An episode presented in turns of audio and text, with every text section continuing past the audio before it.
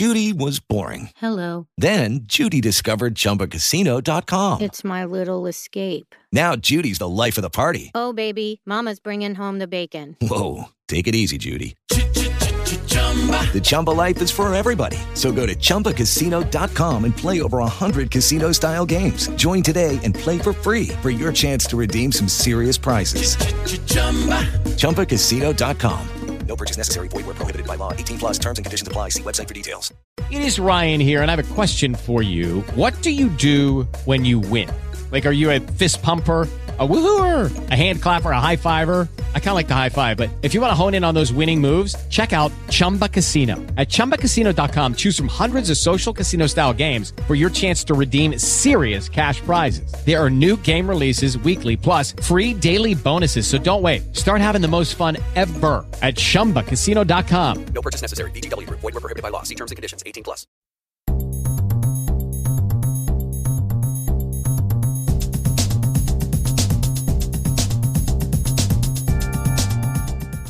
Eh, io sono Emanuele Latino, qui come Milo Furlan, e questo è il podcast di Intergeeks.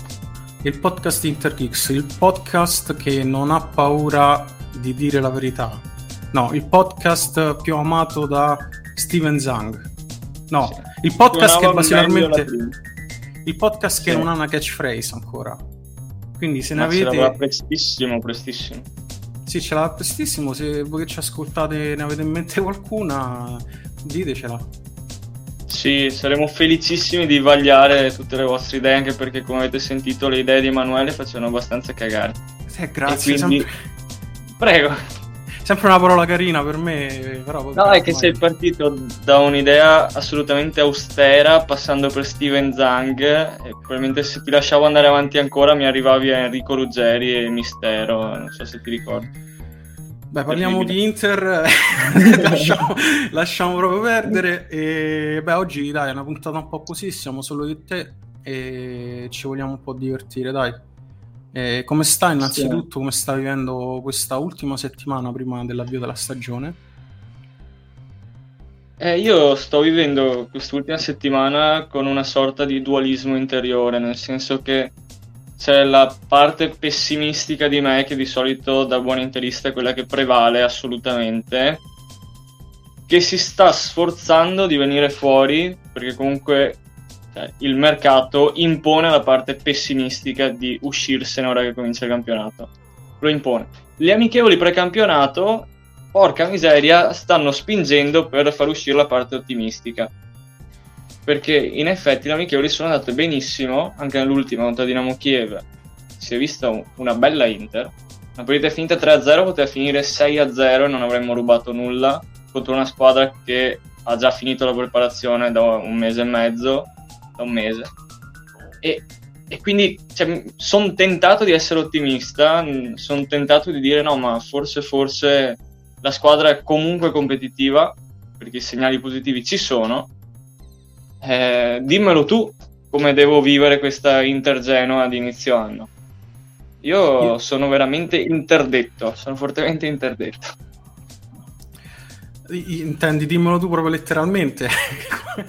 Sì, sì, sì. Come devo sedermi sul divano quando mi appresterò a vedere Inter Genoa? Ma innanzitutto poco lucido, eh, un po' di birra, perché no, vabbè, dai, sarà una roba divertente. Poi dai, me la voglio dire con spensieratezza, sinceramente. Ecco, perché siamo campioni d'Italia. No, siamo campioni d'Italia, godiamoci sta passerella trionfale, dai, abbiamo sofferto abbastanza. Ti devo dire, tutto sommato, visto che insomma le premesse erano che non so, potevamo ritrovarci con Zapata e Belotti, e ci siamo ritrovati comunque con Dumfries e Edin Dzeko, e diciamo Dumfries perché ci siamo, insomma, ci, do- ci siamo corretti, siamo andati a cercare e a quanto sembra in olandese si dice Dumfries e non Dumfries, come arubese per l'esattezza, perché sappiamo che è originario di Aruba, che è praticamente un, un francobollo di terra in, nel mar de- dei Caraibi, se non ricordo male, in, in Centro America, quindi siamo, sì. Siamo andati a studiare anche a livello geografico e fonologico. come abbiamo detto nel passato episodio, tu sei insomma uno che l'ha seguito in questo periodo, e è anche uscito un articolo di Ultimo Uomo nel frattempo, e sì, poi uscirà anche uno nostro prossimamente, che spero che scriverai tu. Eh, vediamo, spero anche io, dai. E niente, raccontaci un attimo questo Dumfries uh, un po' più nel dettaglio, dai. Guarda, adesso vorrei evitare di andare troppo nello specifico, anche perché appunto uscirà un articolo e poi è già uscito anche quello dell'Ultimo Uomo, per cui mi hanno anche già anticipato in realtà. Uh, porrei magari l'attenzione sul, su un aspetto secondo me intrigante della faccenda Dumfries, ovvero il modo in cui si adatterà alla Serie A e al gioco di Inzaghi. Questo per, perché ovviamente ho già letto in rete, giustamente, sottolineo giustamente, tanta gente che ha detto adesso arriverà all'Inter e si trasformerà in Valentino Lazzaro, eh, che è una perplessità che è lecita, nel senso gli ultimi dieci anni impongono al tifoso interista di porsi questo tipo di perplessità. Anche qualche anno di più di dieci forse. Sì, sì, sì, assolutamente. ho, ho posto la linea della parentesi al duemilaundici per comodità, non sì. per altro. E dicevo, è un dubbio che è lecito porsi, tuttavia, andando con i piedi assolutamente di piombo, io penso che Dumfries non sarà un Valentino Lazzaro due punto zero per il banale motivo che ha dei limiti fisici che Lazzaro, neanche se si mangiasse il nandrolone a colazione, riuscirebbe a colmare. Nel senso, Dumfries è, al di là degli aspetti tattici, tecnici e psicologici, è una forza della natura, fisicamente. Ok, questo lo, lo fa già vedere da almeno un paio d'anni in Olanda, poi con, con l'Europeo se ne sono accorti un po' tutti. E quello mi fa molto ben sperare. È chiaro che gli ci vorrà del tempo magari per entrare nei meccanismi, però quando hai una base fisica di quel tipo io tendo a partire un pochino ottimista, come anche mi fa ben sperare il fatto che è oggettivo che sia un esterno molto capace di chiudere in area. È una cosa che gli riesce facile, anche perché poi arriva con questo filo a quasi un metro e novanta di ragazza, no? Arriva in corsa in area, è uno che riesce a sovrastare il marcatore, arriva come un treno in corsa, no? E anche quella è una caratteristica, una squadra che gioca con i quinti come l'Inter, che ormai sono due anni che mh, ha fatto del quinto per l'altro quinto, che si è visto anche con gli Hakimi, Darmian, Perisic l'anno scorso, una delle chiavi tattiche. E l'avere un giocatore che è in grado di interpretare quell'aspetto del gioco così bene, perché non è Hakimi, ma nel fare quella cosa là è tra i migliori che ci sono in Europa, a me fa molto ben sperare, se devo essere onesto, e mi fa ben sperare anche il fatto che, mh, ipotizzando che possa avere qualche difficoltà iniziale, insomma da quella parte ci abbiamo Darmian e D'Ambrosio, che ormai sono due veterani, e, e quindi non mi spaventa l'ipotetico mese, due mesi di rodaggio di cui avrebbe bisogno il buon Denzel. Per cui sì, ottimismo da parte mia. Beh, diciamo che eh, l'impatto con la Serie A quando vieni da, dall'Olanda non è mai facile, perché c'è proprio un modo di giocare proprio diversamente, proprio diverso. Eh, c'è molto più spazio in Olanda, cioè io se dovessi paragonare il, il campionato olandese lo paragonerei un po' più a una Premiership, diciamo, o una Premier League. Come, come spazi che si aprono, sì. Transizioni veloci, mentre il campionato italiano è per antonomasia comunque chiuso. Poi tra parentesi eh, c'è qualche allenatore eh, in meno quest'anno a fare gioco proattivo, eh, difesa in avanti, perché comunque c'è di nuovo Spalletti, c'è di nuovo Allegri, eh, sì, quindi mi aspetto sì, sì. se n'è andato. C'è un Dionisi in più e c'è un Paolo Zanetti in più, attenzione. Due volti sì, sì. molto interessanti. Sì, sì. Eh, beh, insomma, ehm, quello che colpisce sicuramente ecco, è la fisicità. È un giocatore fisico. Eh, è quello il suo. È la cosa che più lo contraddistingue. Non è l'ala tecnica, è super associativa, come poteva essere un Cancelo. Però infatti, ecco, è un calciatore esatto. Se si allunga la palla. se si allunga la palla e ti sfida nell'uno contro uno, ricorda quasi Maicon, diciamo, in quel, senza volerlo scomodare, però in quel particolare, in quel particolare lì, ecco, in quel frammento eh, lì, è uno che si allunga la palla e praticamente non lo vedi più lì per lì, almeno mm. questa è la sensazione che ho avuto guardandolo all'Europeo. Sbaglio? Sì, poi hai tirato fuori una, una questione interessante secondo me, quando parlavamo di adattamento alla Serie A e a Simone Inzaghi, tu giustamente hai detto non è un esterno particolarmente associativo, che è vero, e infatti sarà interessante capire come verrà sfruttata la catena di destra con Dumfries, perché appunto non è un Cancelo, non è un Hakimi, che comunque Hakimi non è sempre... non è necessariamente un esterno associativo alla Cancelo, a volte no, no, non lo è assolutamente. Per la corsa. Non esatto. Lo è assolutamente. Però per mezzi tecnici potrebbe sì. essere probabilmente Hakimi più di Dumfries. E sono molto curioso perché chiaramente bisognerà cercare di creare gli spazi per le sue corse, no? Non essendo lui propriamente associativo, però la catena di destra dovrà fare in modo di creare quel tipo di spazio. E qua potrebbe anche eh, rientrare il discorso sul, sulla doppia punta, unica punta con trequartista dietro, con le due mezzali che ruotano. Qua si, si potrebbe fare complicata la questione, molto complicata, anche perché ad oggi non sapremo, non sappiamo ad oggi come giocherà l'Inter in attacco l'anno prossimo, e quindi anche parzialmente come sarà strutturata la catena di destra. Io ho l'impressione che mh, più che altro dovremmo andare a guardare la catena di sinistra per capire un po' come vogliono compensare questa roba, perché con uh, Kolarov e, e mh, Di Marco sicuramente si può fare un po' più il lato forte lì. Mi aspetto un lato forte idealmente a sinistra per poi cercare gli isolamenti, i cambi di gioco dal lato di Dumfries. Una cosa che forse poi, se dicessi Castroneria, correggimi sempre, tu lo conosci molto meglio di me, eh, la differenza con Hakimi è che Hakimi secondo me non era un talento indipendente. Hakimi aveva, dipendeva molto da chi lo lanciava e come lo lanciava, con che tempi, mentre Dumfries è uno che re- basta che ha lo spazio, ti può partire da solo, ecco, in uno contro uno e saltare l'uomo e eventualmente andare al cross. Mi dà, mi dà un po' questa sensazione, dico una boiata? Sì. No, però giustamente hai detto basta che ha lo spazio, e non è così scontato che una squadra che, come presumo, cercherà di attaccare, di tenere il pallone nella metà campo avversaria, consenta all'esterno di avere spazio. Quello è da capire. Più che altro Hakimi, che è vero che l'anno scorso non ha dato sempre l'impressione di poter fare quel tipo di giocata, è altrettanto vero che Eh, almeno per quel che mi riguarda la sensazione era che lui potesse farla, che avesse quel tipo di cartuccia nella cintura e che facesse fatica a tirarla fuori, ma che probabilmente rientrasse nei suoi margini di crescita, che è uno dei vari motivi per cui è stato un peccato la cessione di Hakimi.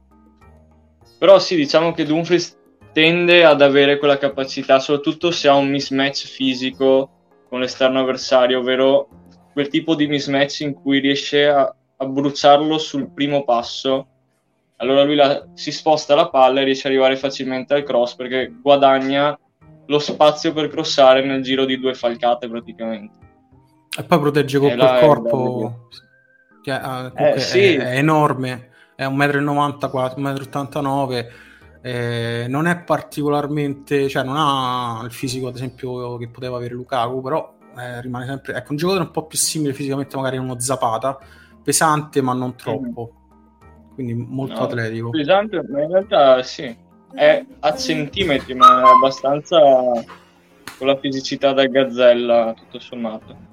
E invece dall'altro lato io spero molto in Di Marco, cioè ci credo molto, perché potrebbe essere, ecco, potrebbe essere sfruttato, ecco, negli spazi stretti. Comunque lui ha visione di gioco, riesce a, a proteggere il pallone, magari chissà in accoppiata con Sensi anche da quel lato potrebbero, potrebbero creare una, una bella catena di sinistra. Che ne pensi? Sì, Di Marco ne abbiamo anche parlato probabilmente in passato. Io ho un po' il terrore, tra virgolette, che quello che ti può dare in fase di possesso, che è tanto, possa togliertelo in non possesso, perlomeno quando, detto brutalmente, deve difendere. Cioè io temo dei possibili mismatch che potrebbero esserci dal suo lato quando c'è Di Marco in campo. Ovviamente mi auguro di sbagliarmi, mi auguro che riesca a trovare un contesto tattico che lo protegge in un certo senso, perché comunque lui ha dei limiti oggettivi a livello fisico soprattutto, ancora prima che di letture, perché anche a livello di letture non è stato impeccabile l'anno scorso, però ha dei limiti fisici oggettivi.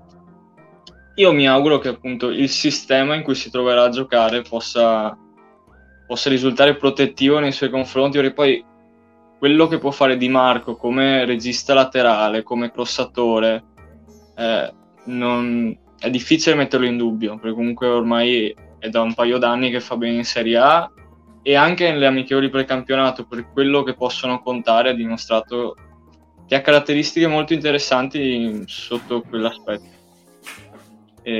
Sono curioso, io per mia, come dire, la mia indole sarebbe quella di preferire l'esterno che ti dà delle, gar- delle garanzie importanti a livello atletico, a livello fisico, soprattutto quando deve stringere in aria, no? Cioè, un Dumfries in linea teorica difficilmente si farà saltare in groppa dall'esterno avversario nel momento in cui stringe in aria per difendere. Di Marco questa certezza me la dà molto meno, cioè. Beh, però con una difesa comunque mm. con tre centrali comunque molto aggressivi e anche molto bravi nel, nel difendere l'area, io spero che in qualche modo si possa compensare, anche perché, per dirti, Bastoni da quel lato eh, esce su parecchio alto, molto aggressivo, eh, cioè, per infatti, dire, l'altro anno ha visto no. dove arrivava, praticamente arrivava in tre quarti avversaria ad accorciare in marcatura preventiva, quindi...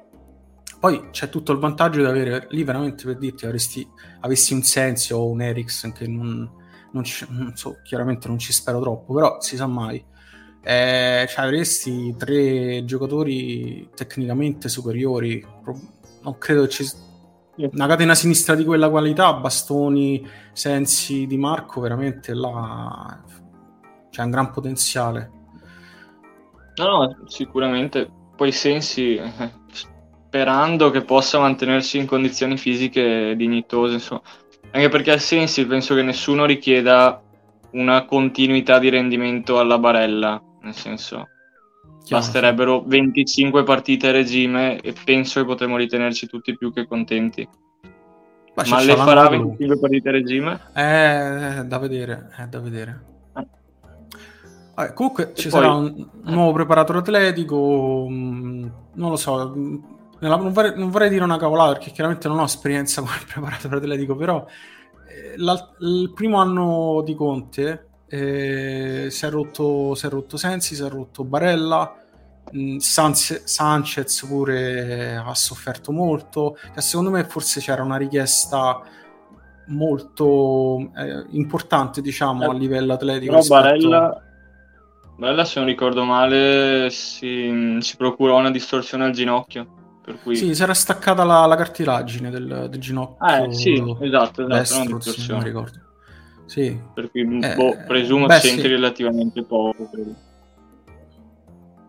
Però oh. sì, è difficile dalla nostra posizione, in effetti, parlare di, della preparazione atletica, soprattutto mettere in dubbio le qualità del dottor Pintus eh.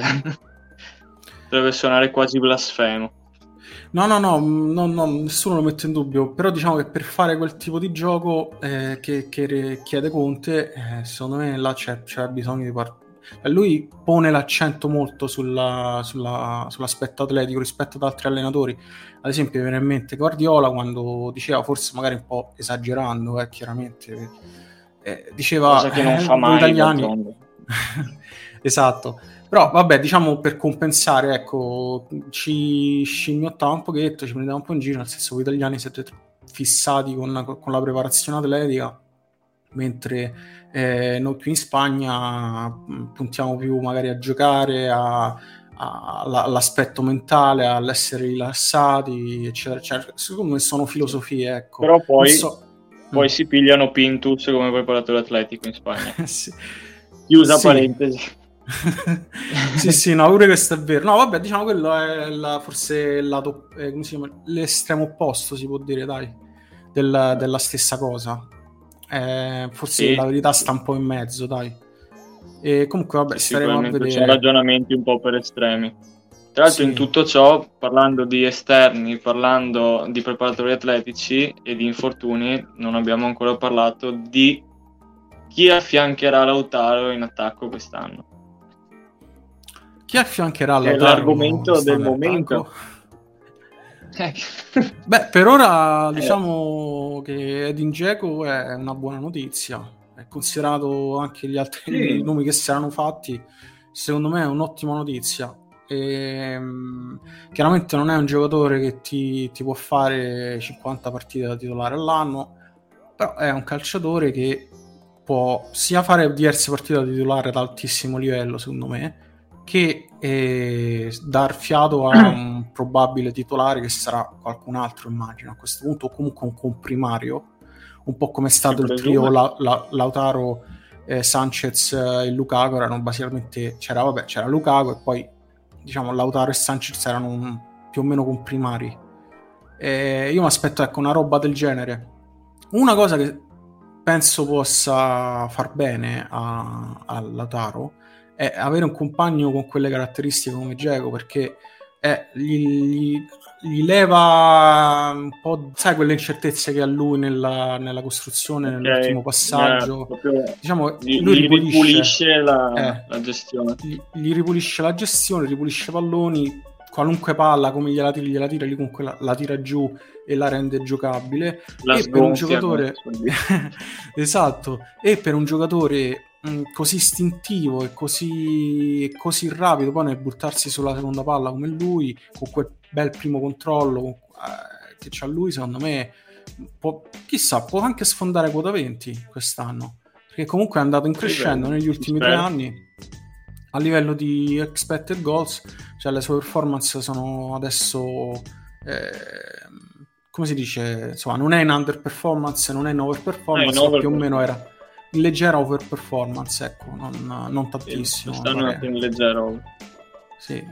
Che però non... è già una notizia che quest'anno sia andato in leggera over performance. Cioè, è già una nota più che positiva, penso. Io me l'ero andato a guardare quelle della Serie A della passata stagione su Understat, e lui comunque continua ad avere il grande difetto di mancare le big chances, cioè lui fa molti gol a, ad alto coefficiente di difficoltà. Forse migliorasse, riuscisse a capitalizzare le occasioni tra virgolette più facili, più fattibili, secondo me potrebbe e può farlo. Secondo me lì è questione anche proprio di, sì. di, di, di allenamento. Ho anche detto a, a sua, se vogliamo, parziale scusante, che è un attaccante che fa un, un lavoro in un possesso clamoroso, quindi potrebbe essere che anche quello influisca un pochino nella sua lucidità poi quando è ora di finalizzare le azioni. Vedremo, ma perché il discorso appunto Dzeko, Lautaro con Dzeko, Lautaro non con Dzeko, Lautaro con Mister X, eh, è, dà spazio a quella che al momento è la questione tattica principale dell'Inter, ovvero Lautaro è un numero nove, è un puntero, o Lautaro ha bisogno del numero nove di fianco? E questa è veramente la chiave attuale del mercato e forse anche della stagione dell'Inter, nel senso che, che Lautaro possa giocare con un numero nove, per quanto poi Lukaku era atipico sotto atipico. certi aspetti, però diciamo con un numero nove l'ha già fatto vedere, ok? Però dal momento in cui tu non trovi uno che, fo- che possa essere all'altezza di Lukaku, cosa fai? Prendi Correa o prendi Zapata? Okay, round two. Name something that's not boring. A laundry? Ooh, a book club. Computer solitaire, huh? Ah, oh, sorry, we were looking for Chumba Casino. That's right, Chumba Casino dot com has over one hundred casino-style games. Join today and play for free for your chance to redeem some serious prizes. Chumba Casino dot com. No purchase necessary. Void where prohibited by law. eighteen plus terms and conditions apply. See website for details. Perché al momento sembra quella la grande problematica dell'Inter.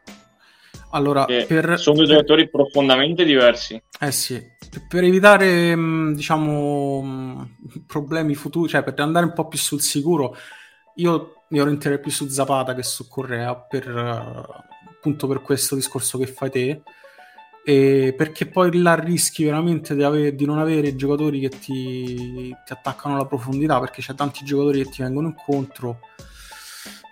Eh, secondo me quello poi può, alla lunga può diventare un problema. Per il discorso che fai su Lautaro aggiungo anche una roba: secondo me Lautaro può farlo il, il classico nove da solo, ma un, un po' come lo, fa, lo faceva, l'ha fatto Aguero. Eh, secondo me ha bisogno di una squadra che lo fa giocare già molto vicino alla porta, che lo fa muovere in quegli spazi eh, diciamo in zona quattordici, sfruttando uh-huh. sai, i suoi, i suoi inserimenti rapidi, quel, sai, quegli scatti che fa, eh, le vampate, so, come le chiamava Spalletti una volta. Sì, le vampate, però partendo da cinquanta sessanta metri lontano dalla porta. Un conto è avere Lukaku, Zapata, Dzeko, un conto è essere da solo, dover risalire tutto quel campo. Lui è molto, molto veloce, non è che poi non riesca a risalire il campo, però intanto non è un giocatore che riesce a farti quell'ultimo passaggio, o finora non l'ha fatto bene, comunque non è il giocatore che ti fa l'ultimo passaggio. Anche che ti fa... è migliorato nel sì. corso dell'ultima stagione, diciamo il decision making non è ancora diciamo il suo forte, secondo me. No, probabilmente non sarà mai il suo forte il decision making, però ha fatto qualche passo avanti che... interessante, interessante. Senti, da Dzeko che ti aspetti? Però non mi hai risposto alla domanda, o meglio mi hai risposto parzialmente. Dimmi, dimmi. Mi hai detto quindi tu preferiresti Zapata e quindi non vorresti che Lautaro fosse effettivamente il nove dell'Inter, tanto poi il nove ce l'abbia sulle no, spalle r- no, in, realtà ho, in realtà ti ho risposto, nel senso che espe- essendo che eh, da sì, no. Inzaghi non mi aspetto quel calcio proattivo, diciamo eh, tutta difesa in avanti. Ah, ok, quindi hai fatto il giro di parole, ecco, con sì, il paragone era, era con Aguero, che secondo me era calzante tutto sommato. Eh, per dirmi sì che quindi non te lo vedi in, in quella posizione là. Non con questo io gioco. Ti rispondo volendo fare il bastian contrario a tutti i costi, che sarei curiosissimo di vedere Lautaro fare a tutti gli effetti il puntero dell'Inter. Secondo me Lautaro è come indole, come istinti di campo, secondo me è un centravanti che poi è molto bravo a fare altre cose, e all'Inter ha dimostrato di sapersi adattare a diversi contesti tattici. Ricordiamo lui esordi- ha esordito con Spalletti facendo l'unica punta praticamente, e... però secondo me la sua indole è proprio quella del, del serpente d'area di rigore, però vedremo vedremo cosa Ma... ci dirà. Guarda, secondo me il potenziale ci sarebbe anche, però considerando che devi andarti a difendere un titolo e le incertezze anche in altre zone del campo ci sono, io preferirei non prendermi il rischio, almeno non questa stagione. E no, non, non metto assolutamente in dubbio quello che dici, anzi sono molto curioso anche io, e chissà, magari capiterà anche occasione, perché cioè, gli infortuni capitano e, e chissà con sì, beh, poi, poi comunque giocherà, cioè, sicuramente giocherà sia con Dzeko che con Sanchez nel corso della stagione, cioè, sì, l'ha già fatto, è molto poi. probabile, perché Sanchez in realtà non è che era proprio, era un trequartista che poi partiva nominalmente come seconda punta, però ecco te lo trovavi un po' in tutte le zone del campo, e in un certo senso l'ha già fatto, no. Esatto. E senti, da Dzeko che ti aspetti, proprio sputami proprio il, il tuo primo pensiero, che ti aspetti da Dzeko in questa stagione realisticamente? Gol, realisticamente... assist, sì, io penso che se Dzeko, io penso che se Dzeko sta bene fisicamente, perché poi tutto passa per di là, Dzeko avrà un ruolo importante quest'anno. Dzeko è un giocatore forte, è un professionista della Madonna e che quindi anche a livello di spogliatoio può far bene, perché eh, sappiamo che i profili alla Dzeko, alla Kolarov, alla Ranocchia, che magari lavorano un po' sotto traccia, ma sono profili che fanno bene all'interno di una squadra. E tornando a Dzeko, io mi aspetto, perché è un giocatore, come dire, ha un tale predominio fisico sul gioco e una proprietà tecnica del, di livello altissimo, che io penso e spero che, se non ha acciacchi, è quel tipo di giocatore che invecchia bene, tra virgolette. Ce l'abbiamo visto Ibrahimovic come è arrivato al, al sì, Milan sì. E nel gioco palla alla porta, nell'essere è troppo eh, tecnico per, il, il fatto... per scadere. Sì, perché poi quando sei quel nove con il fisico nettamente superiore alla media, ma con anche una proprietà tecnica superiore alla media, fungi quasi da centravanti di raccordo, e quel lavoro là lo fai anche a quaranta anni se stai bene. E Ibrahimovic comunque ne è una prova in quel senso là. Dopo non mi aspetto che faccia tutti i gol che ha fatto Ibrahimovic quando è riuscito ad essere in campo, però mi aspetto delle, delle buone prestazioni. Mi aspetto che non faccia, cioè che quando scende in campo possa risultare decisivo. Tra l'altro mi immagino anche situazioni di Inter in vantaggio, per dire, metti Dzeko e sai che boom, in un attimo hai la possibilità di risalire il campo in situazioni magari un po' ostiche in cui sei schiacciato, perché Dzeko ti garantisce la risalita del campo. È uno dei migliori al mondo, lo è stato per tutta la carriera nel fare quel lavoro lì. Guarda, quindi... meglio di Dzeko, io dico sempre, meglio di Dzeko negli ultimi dieci anni c'è stato solo forse Harry Kane e, e Ibrahimovic in quel, in, quel, in quel ruolo lì, in quell'interpretazione lì del ruolo di, di centravanti, cioè, sì, sì. centravanti mi raccordo, ma una, ma una roba che va anche oltre, cioè quasi un trequartista più che, più che un, un centravanti. Eh, è vero, infatti. Ma anche per visione non, non di gioco, caso, tecnica. In caso centravanti di raccordo, perché è proprio un nove quasi mascherato in fin dei conti, cioè, o un trequartista mascherato da nove. Perché sì, il fisico è da nove. Esatto, il fisico eh. è da, da nove, anche più de- che da nove in realtà, perché comunque cioè, sì, sì. i centimetri non mancano.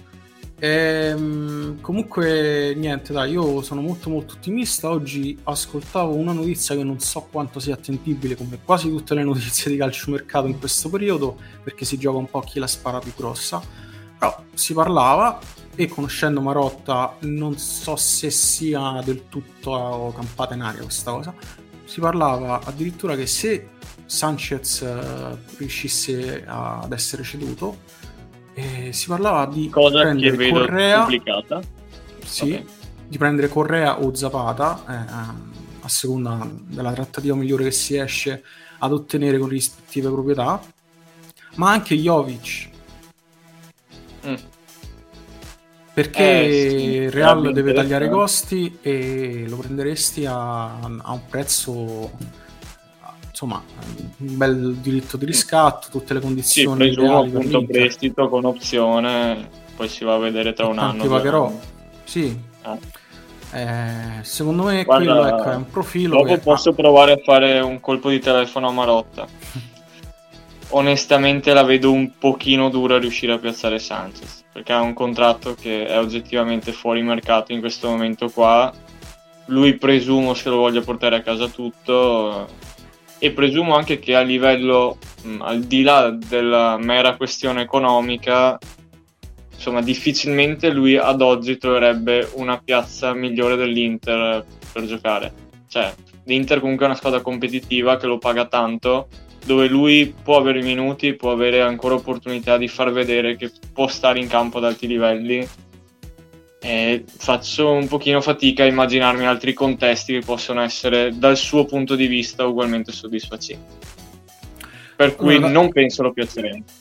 Dal punto di vista economico eh, ricordiamoci che lui è passato da, da prendere esattamente il doppio, se non di più, di quello che prendeva all'Inter, quindi mi pare di più del doppio, mi sembra forse quindici addirittura al, al Manchester sì, guadagnava. Comunque è una cifra eh. assurda, adesso non, eh. non ricordo la cifra esatta, ma era una cifra clamorosa, quindici sedici, insomma era è già stato un bel ridimensionamento dal punto di vista economico, e francamente non vedo perché dopo aver firmato un, un triennale debba farci sta cortesia di prendere e togliere il disturbo, dopo essere stato un congiocatore sì a lungo infortunato, però comunque è stato un protagonista, è stato un protagonista di questo, di questo biennio, E, vabbè, infortuni a parte, secondo me è anche un giocatore molto molto valido eh, per i prossimi due anni, se ci starà, anche se rimane sempre un po' l'incognita della, dell'integrità fisica,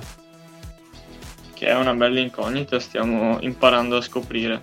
Però sì, però se mai fosse, ora ti faccio la, la classica domanda, la voglio proprio, domanda da tifoso ti faccio: se arrivasse ah. Jovic e sì. uno tra Zapata e, eh, e il tubo, a quel punto immagino tubo. Se arrivasse Jovic sarebbe più probabile Correa per caratteristiche, così a naso. Concordo. Ok, concordo, ci avrebbe più senso secondo me, perché poi Correa là farebbe forse il vice Lautaro più che il, il vice mm. eh, poi io sono un grande fan di Jovic da sempre, anche quando ha fatto le annate più di merda che più di merda non si poteva, l'ho sempre considerato praticamente l'ha, l'ha saltata l'ultima annata poi. Sì, però secondo me il potenziale c'è là talmente. Poi come dicevi tu, secondo me anche un ottimo potenziale nel gioco spalle alla porta, perché sa proteggere il pallone, mm. sa tirare giù i palloni, eh, è un giocatore secondo me grande prospettiva, però è andato nel, nel club sbagliato al momento sbagliato, non, forse non è stata una scelta, certo no, è chiaro no. Quando ti danno sessanta milioni eh, per, per l'ingaggio, forse non so quanto lo guadagni, però aspettava... Forse qualcuno si aspettava anche una fase calante di Benzema che non si è verificata nei termini che magari si, si aspettavano. La domanda da tifoso una... dicevi? Ah scusa, c'hai ragione, la domanda da tifoso ah. è ehm, arrivassero quei quattro eh, saremmo forse i favoriti per, per il campionato? Domanda che ti faccio. No? no? Faccio perché come Bonucci no? Perché Bonucci ha detto che siamo i favoriti, io dico che i favoriti dimmi, sono... Dimmi loro. Almeno tre ragioni perché no. No, da sca- senza scaramanzia, facciamo un po' proprio di, di, di locura, dai. Di locura, senza scaramanzia? Tre ragioni sì. per cui l'Inter non è favorita per il campionato. Se arrivassero quei due. Rag... Ok, ragione numero uno, perché ha già vinto l'anno scorso. Pro statistica? Eh, no... Sì, sì. Okay. Eh, ragione numero due... perché la Juve aveva già una rosa forte l'anno scorso, quest'anno la integrano con Locatelli e con un allenatore che probabilmente avrà le idee molto più chiare di, di Andrea Pirlo del, della stagione passata. Tre, perché comunque l'Inter ha perso due pedine di importanza enorme a livello tattico, per certi versi anche a livello caratteriale, soprattutto per quel che riguarda Lukaku, che Eh, inevitabilmente lasciano spazio a un paio di punti di domanda che dovremo scoprire come verranno trasformati in punti esclamativi. Quindi tre ragioni io te le ho date. Allora io te ne do tre, tre buoni motivi per essere pessimisti, tre per eh. cui la penso esattamente al tuo posto.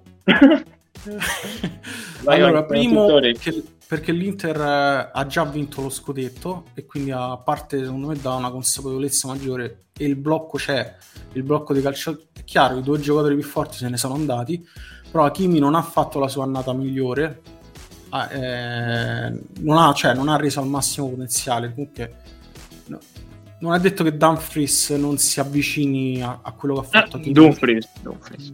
Hai ragione, Dumfries ah. è l'abitudine. E se arrivassero i gol, se, perché là cioè, è chiaro, eh, hai, hai tolto una, una trentina, trenta trentacinque gol stagionali con quei due. Se qualcuno riuscisse a compensare con un gioco difensivo, che secondo me abbiamo il potenziale per, per mantenerlo ad alto livello, perché c'è proprio il, il materiale umano è straordinario, cioè è quello della, della passata stagione. Non vedo perché di punto in bianco Barella, eh, Skriniar, De Vrij si, si, si rincoglioniscano e cominciano a regalare e si, cioè, si dimenticano come fare le, le diagonali e i colpi di testa.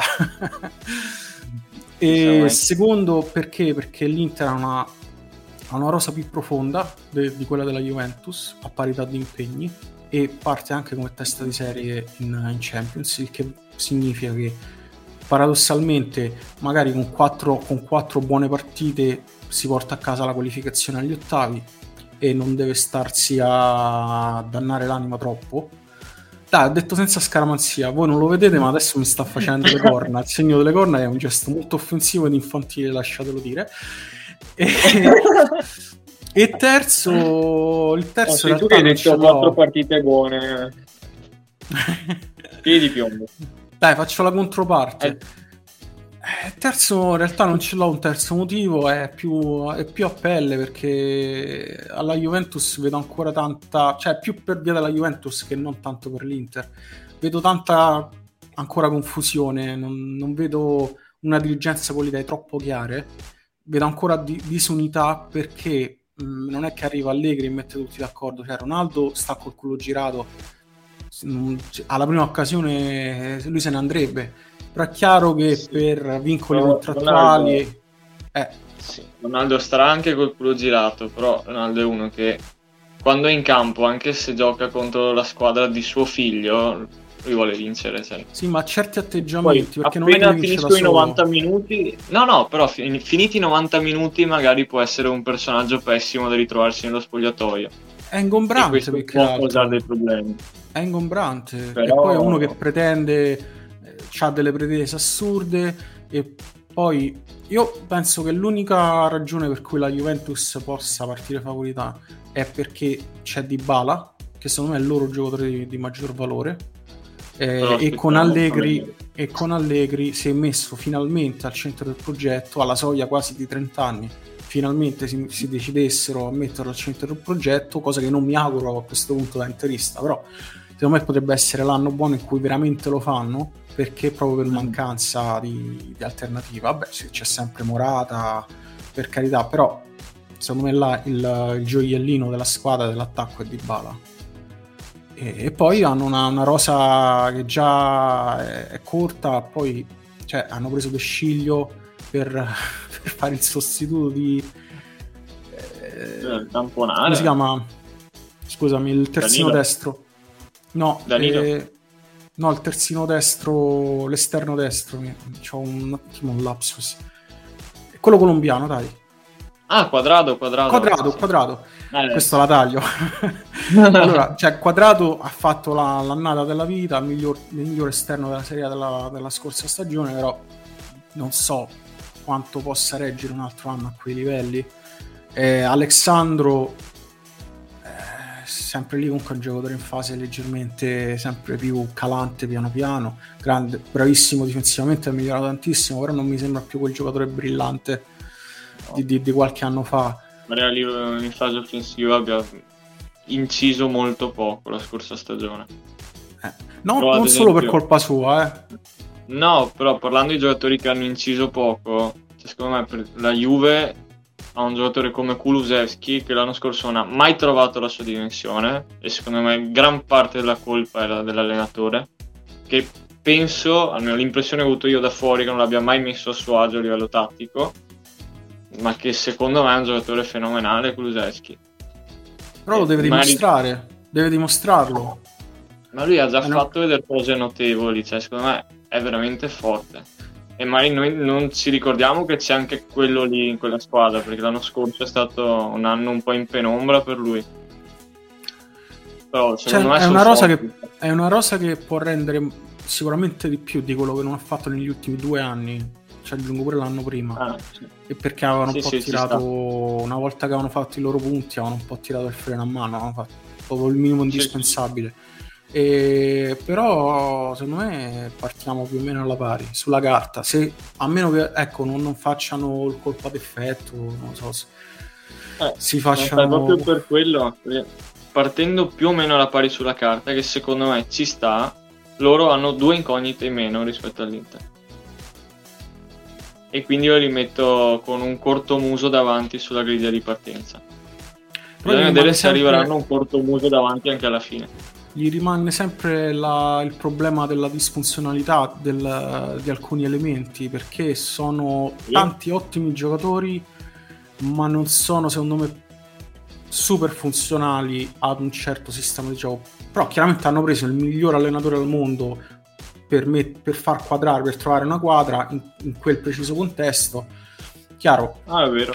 Non è detto. Infatti che... sono curioso perché magari per certi aspetti sono state imputate a Pirlo anche più colpe di quante ne avesse, perché è oggettivo che ci siano dei giocatori un po' poco funzionali a giocare tra di loro, nel senso, soprattutto il centrocampo sembra costruito eh, un po' veramente, non dico alla cieca, che è brutto e, e quasi offensivo nei confronti dei dirigenti, però sembra costruito proprio in base alle occasioni che il esatto. mercato presentava e non in base a un progetto tattico, un progetto identitario. Cioè, Ramsey, Ramsey playmaker, Ramsey regista basso, cioè vabbè, sì, ok, sì. Forse tornerà Arthur, magari glielo faranno fare a lui quel ruolo con molto lavoro, chiaro, perché non è proprio quello il suo ruolo di, da, da, da vertice basso in centrocampo a tre. Però non è, non è un centrocampo funzionale, secondo me. Cioè, è ricco di talento, c'è anche Rabiot. Rabiot secondo me è un giocatore molto sottovalutato, eh, che nel contesto Vabbè, forse anche lui potrebbe... si sottovaluta un pochino. Sì, secondo me è un che... ottimo giocatore, però è, è, era inserito in un contesto che, che proprio le sue caratteristiche ci azzeccavano poco. Cioè, se vuoi aggiungere qualcosa, se vuoi replicare. No, guarda... Nel senso che, come ti ho già premesso prima, io sono veramente curioso di capire cosa farà Allegri per trovare una quadra che Pirlo non ha trovato nella maniera più assoluta, e anche in base a come andrà questa stagione qua forse capiremo quante colpe erano di Pirlo e quante di chi gli ha messo in mano quel tipo di squadra. Eh... un po' per scaramanzia, un po' per pessimismo cronico, però li metto un cortomuso davanti sulla griglia di partenza. E con questo chiudo l'arringa finale. Benissimo, eh, io ti ringrazio, Mino, mi sono divertito molto, eh, anzi guarda, ti dico, la prossima volta gli altri non li invito proprio, perché mi sono trovato benissimo con te, spero che non ci stiano sentendo, e... no, scherzo. E niente, ci, ci vediamo su, su Intergeeks, ci vediamo, ci sentiamo e ci leggiamo su Intergeeks, eh, il nostro canale multimediale, multipurpose, eh, facciamo tutto, puliamo anche i bagni, eh, facciamo le pulizie a casa, basta che chiedete, noi lo facciamo. E, e alla prossima. Ciao a tutti. Ciao a tutti.